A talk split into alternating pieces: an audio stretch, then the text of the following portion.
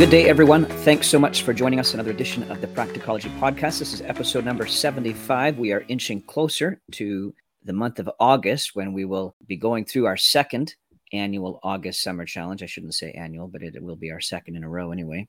And uh, we're able to give you a few details about that now. We're going to give a more thorough introduction to the Summer Challenge on next week's episode, but we are happy to tell you that our passage for memorization for this summer is going to be Ephesians chapter 1. What a beautiful chapter, so full of God's rich blessings towards us and uh, a profound prayer for spiritual insight. So we're looking th- forward to going through Ephesians chapter 1 with you. That's going to be the August Summer Challenge, another verse memorization challenge. There's going to be prizes as well, and we will tell you about that in next week's episode. Yes, looking forward to that. And in the meantime, uh, I'd like to share some thoughts from Psalm 36. I've just been really loving this psalm recently.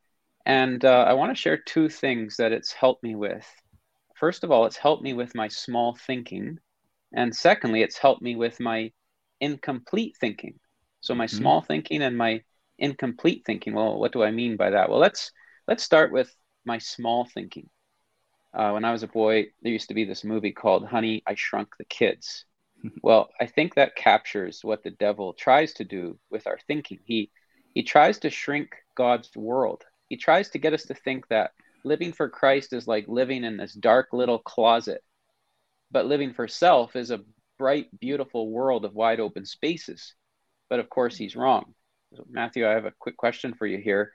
Uh, have you ever heard the famous clip of John Piper talking about the man pool versus the God pool? That is not sounding familiar to me, Mike. Sorry.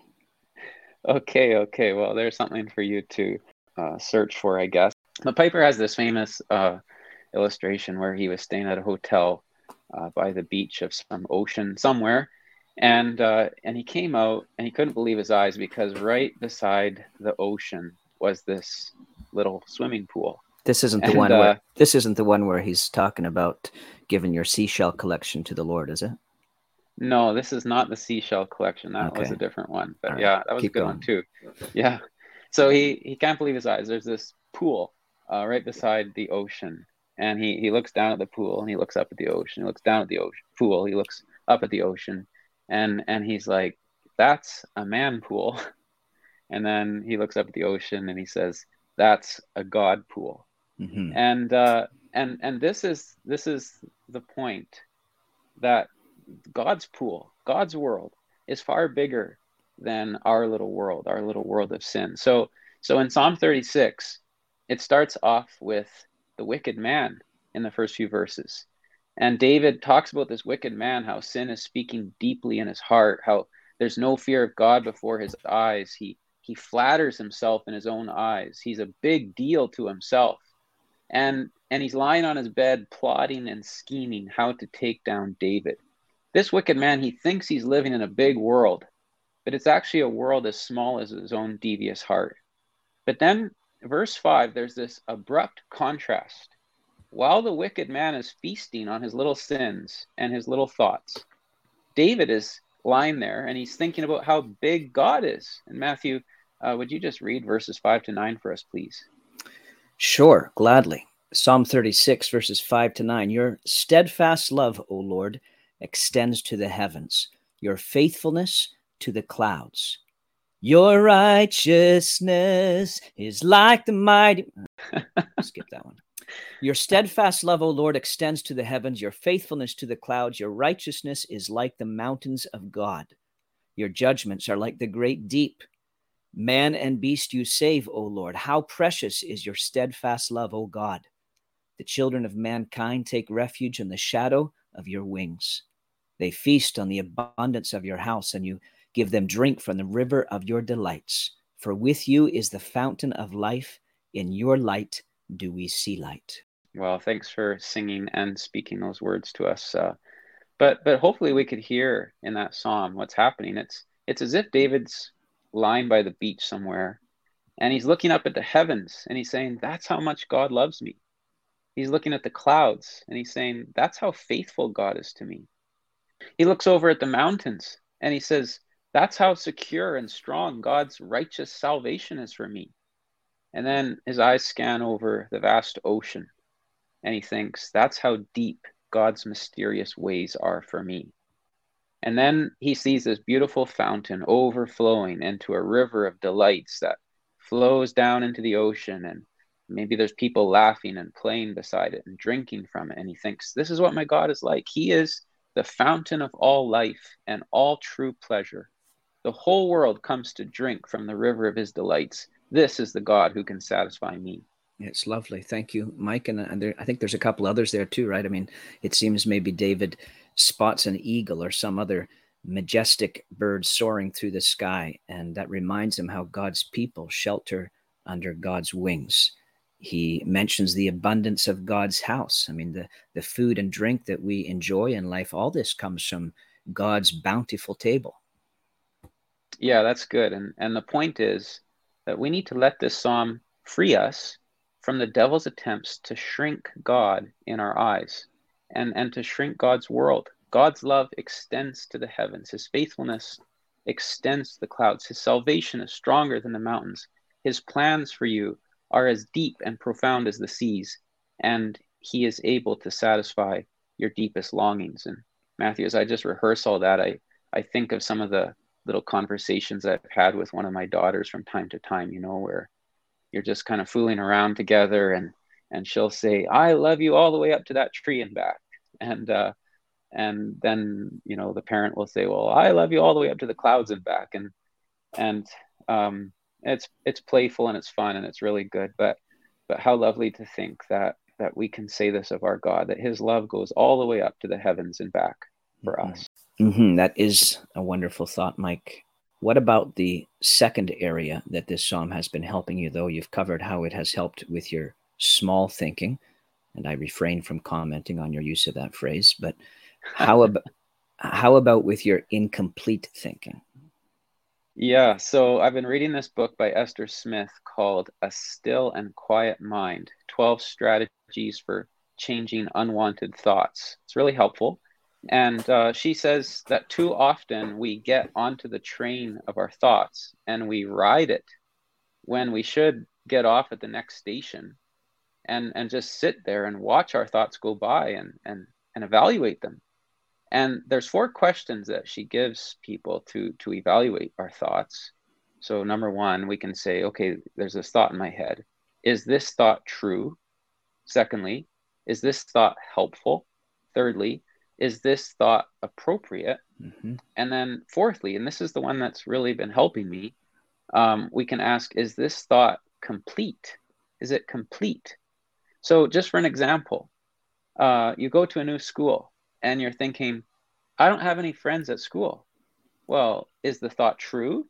Yes, it is, maybe. Maybe you don't have any th- friends at that school. But is it complete? No, because maybe you're forgetting that you just arrived at this school one week ago and it takes a little bit longer than a week to make friends. Your thought is is incomplete. Maybe you're forgetting that at the previous school you just left you had quite a few good friends. And and maybe you're forgetting that your youth group that you have good friends there too and and you're forgetting about the fact that you have family that love you and support you and accept you.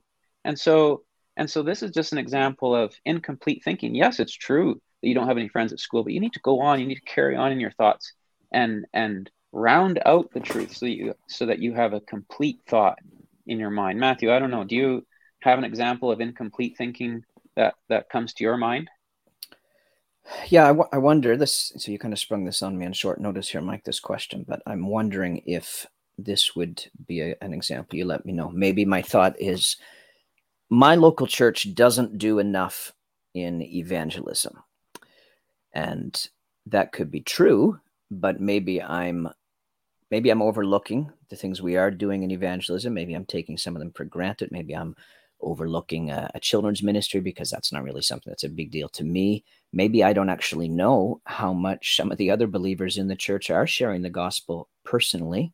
So I don't know that either. And even if it is just a, a true statement, what am I doing to help us be more mm-hmm. evangelistically minded? So would that be an example of what you're saying? Yeah, I think I think that is a good example. Yeah. Yeah, and even just to further complete the thought and, and realize the evangelism of Halifax isn't dependent solely on North Street Gospel Hall either, right? I'm, I'm right. not saying that's to lessen responsibility, but but yeah, the, the, the point is yes, to to evaluate your thinking, to look at it and evaluate it and say, well, hang on a second, is this is this a complete thought? So so the way I'm putting this for myself is to remember to practice my mental follow throughs. And uh, you know how in most sports, when you're just beginning, maybe the coaches will have to remind you often of the importance of your follow through. If you don't remember to follow through, your swing or your punch or your kick or your slap shot will be incomplete. And you got to remember to finish your check too, Mike. Ah, yes, a good hip check or shoulder check. Amen. What about in the world of tennis and ping pong, Matthew? Is follow through important there? Absolutely. I'm going to say I. It's been a long time since I've been uh, properly coached in either one, but I think so.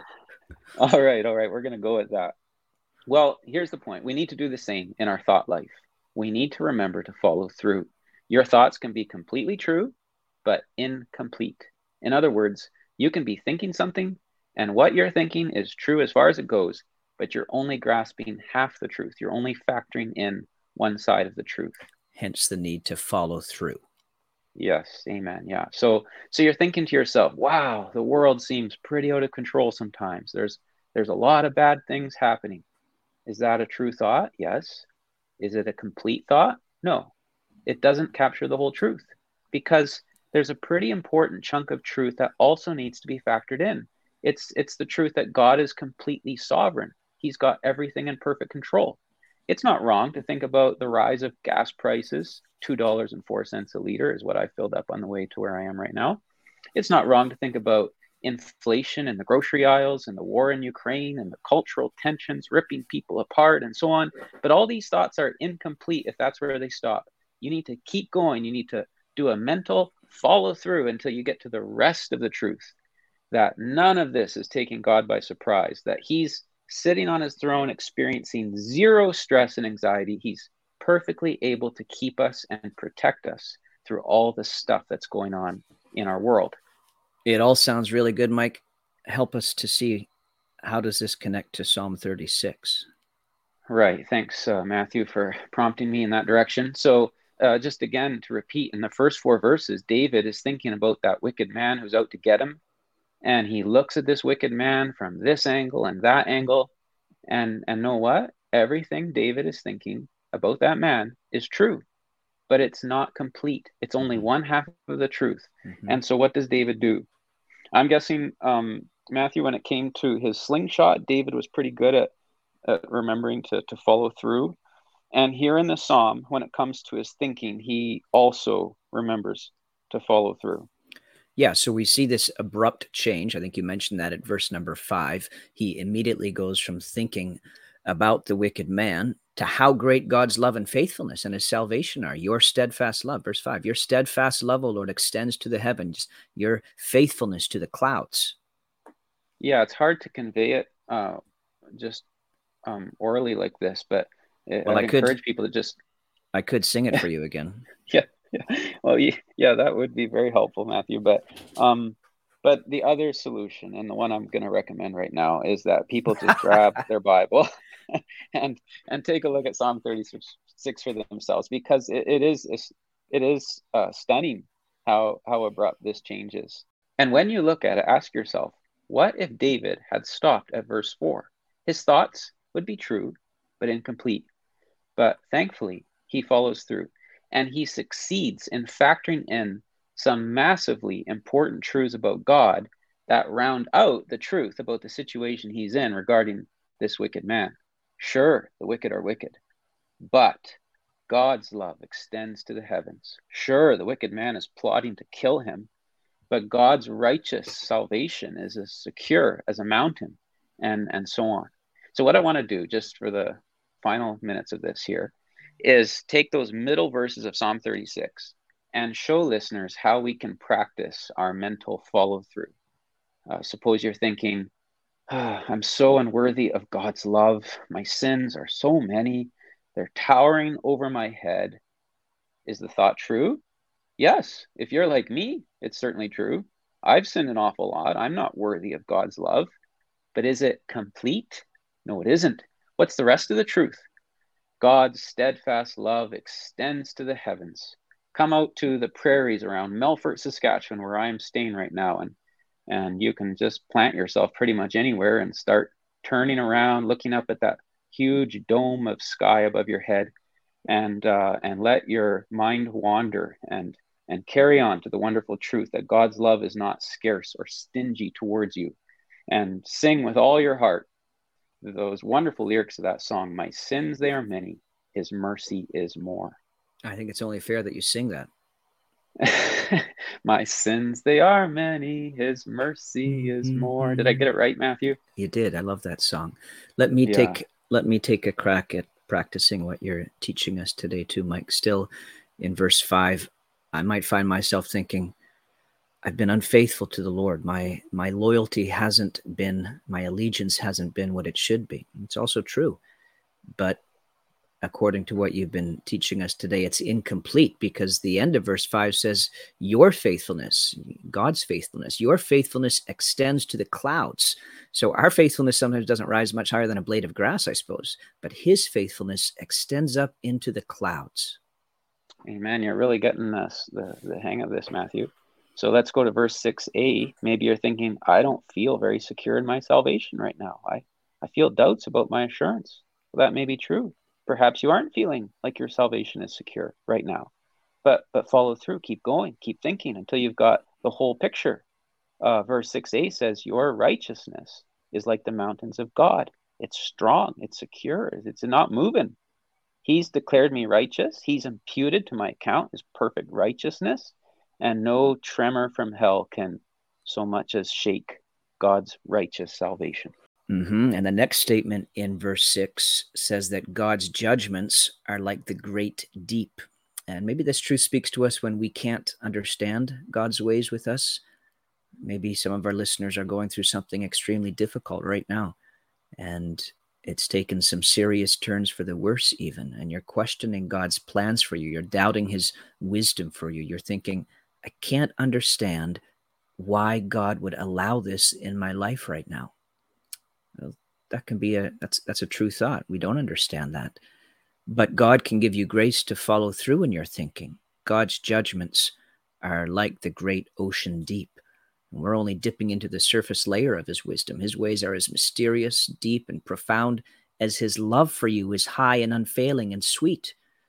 To paraphrase Tim Keller, God is making decisions regarding your life that you would make if you were as all knowing and all powerful and all loving as God is.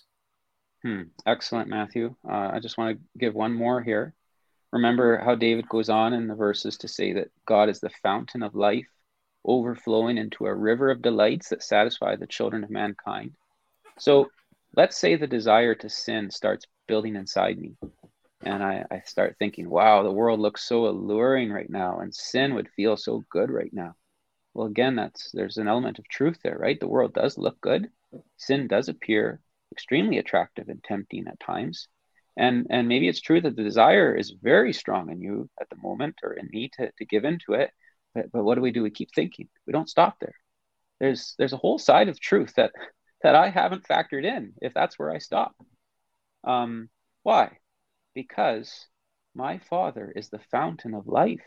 He is able to satisfy our hunger far better than any sin and to quench our thirst far deeper than any forbidden pleasure. So learn to let even your darkest, most sinful thoughts and desires lead you into a closer enjoyment of your God. Esther Smith recommends asking yourself a question to prompt you to keep going with your thoughts. And it's such a simple question. It's just this it's it's what else? What else? So so you're thinking a thought and you say, what else? What else is true? Um, I asked that girl out and she said no. What else? I don't want to stop there. What else? I need to keep going in my thoughts. And maybe I'll start thinking about how there's someone who loves me infinitely and said yes. Um, there aren't any believers my age and with my interests in my local church. Okay, true thought, maybe, yeah. Well, what else? What else? Keep going keep going in your thinking onto more truth until you have a complete uh, picture in your head. Thanks, Mike. That's that's a helpful question to ask. What else? And let me ask you as we're bringing episode 75 here almost to a close. What else do you have to tell us today? What else? Well, I don't think I have anything more to share, Matthew, other than a quick reminder about the summer challenge. Do plan ahead to join us in memorizing that amazing chapter. If there's another chapter in scripture that would help us uh, follow through mentally in our thinking and and land on some wonderful truth about God, it's it's Ephesians 1. So um, make plans to join us in that. We'll have more to come on future episodes. But in the meantime, may the Lord bless you as you feast on the river of his delights. Amen. Thank you, Mike, for your words today. Thanks, everyone, for joining us. And yes, please do tune into the next episode of the Practicology Podcast to hear more about the Summer Challenge.